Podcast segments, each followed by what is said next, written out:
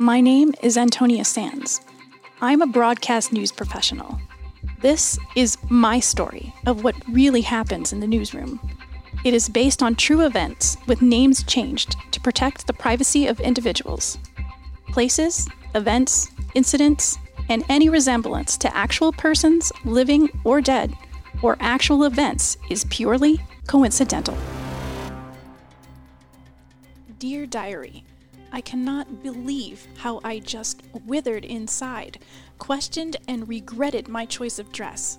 Why did I do that? What's worse is that I didn't have the chance to clap back at Matt's stupid comment. I just know he is going to think that it is perfectly okay to speak to me that way and touch me. Still, I cannot get over how he hurt me with his elbow the other day. I made the mistake of talking about the incident with my parents. Immediately, they wanted me to go to HR and file a complaint against him. My mother even threatened to go down to the station herself and rip Matt and my bosses to shreds if they don't do anything about the situation. My dad said the only way for me to keep this from escalating was to make waves. I am just not sure I should do that. It happened at least a couple of weeks ago, and the truth of the matter was that it would be his word against mine. Making waves in this business for the wrong reasons could be asking for trouble. I just didn't want to make a problem. Other than our initial meeting, the only thing Matt did seemed harmless. At least when I say it out loud, it, it seems like nothing.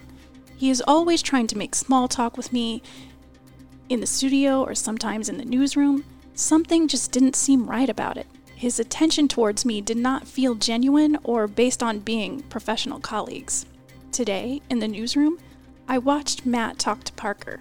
She was sitting at her desk, typing away as he stood behind her, clearly invading her personal space.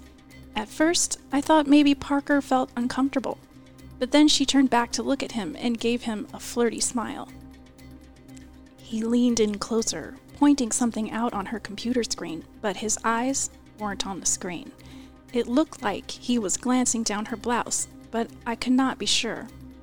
All I could do was sigh. If she was inviting this type of behavior from a married man, she clearly isn't uncomfortable with it. And maybe I did misread their interaction, but it sure does not seem like it. She must know what he's doing. She's not that stupid. She's just orange. It almost seemed like she was welcoming and encouraging his overt advances. I decided that the best thing for me to do right now was not dwell on this anymore. I need to go back to focusing on my work and finishing my special report. I spent some time in the edit bay working on my story. When it was finally where I thought it was ready to air, I decided I needed a break. I saved my work and opened the door to leave the edit bay.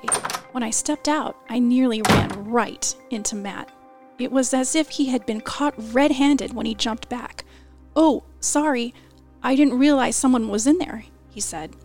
I just finished up, I said as I was about to walk away. He caught my arm and squeezed. I meant what I said. You have a look that would work well in this market. I can help you.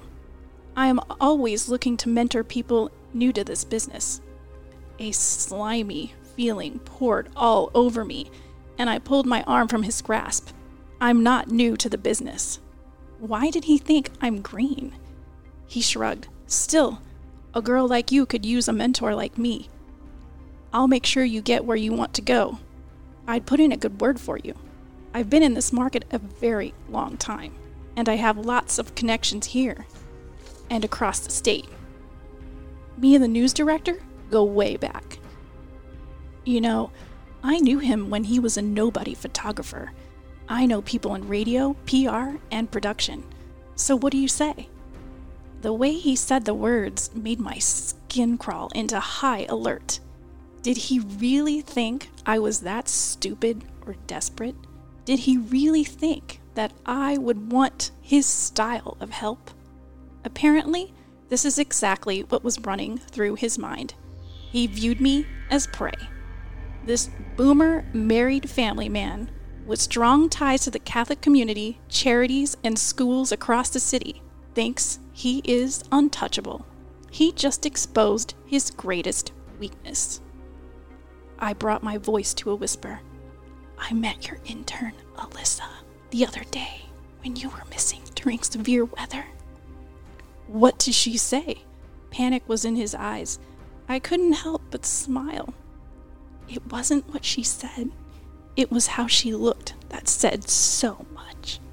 A little smudge here and a little smudge there. I gestured with my index finger. I'm going to be clear, Matt. I don't need or want your help. You'll regret not taking me up on my offer. His devil voice went low. I didn't have time to engage with him. I had a story to get to. You'll regret making it, I said before turning to walk off. With each step I took away from this predator, I knew it just made his rage burn higher. Thank you for listening to the Newsgirl Diaries. To connect with me, go to newsgirldiaries.com. Subscribe to the Newsgirl Diaries on Apple Podcasts and Spotify.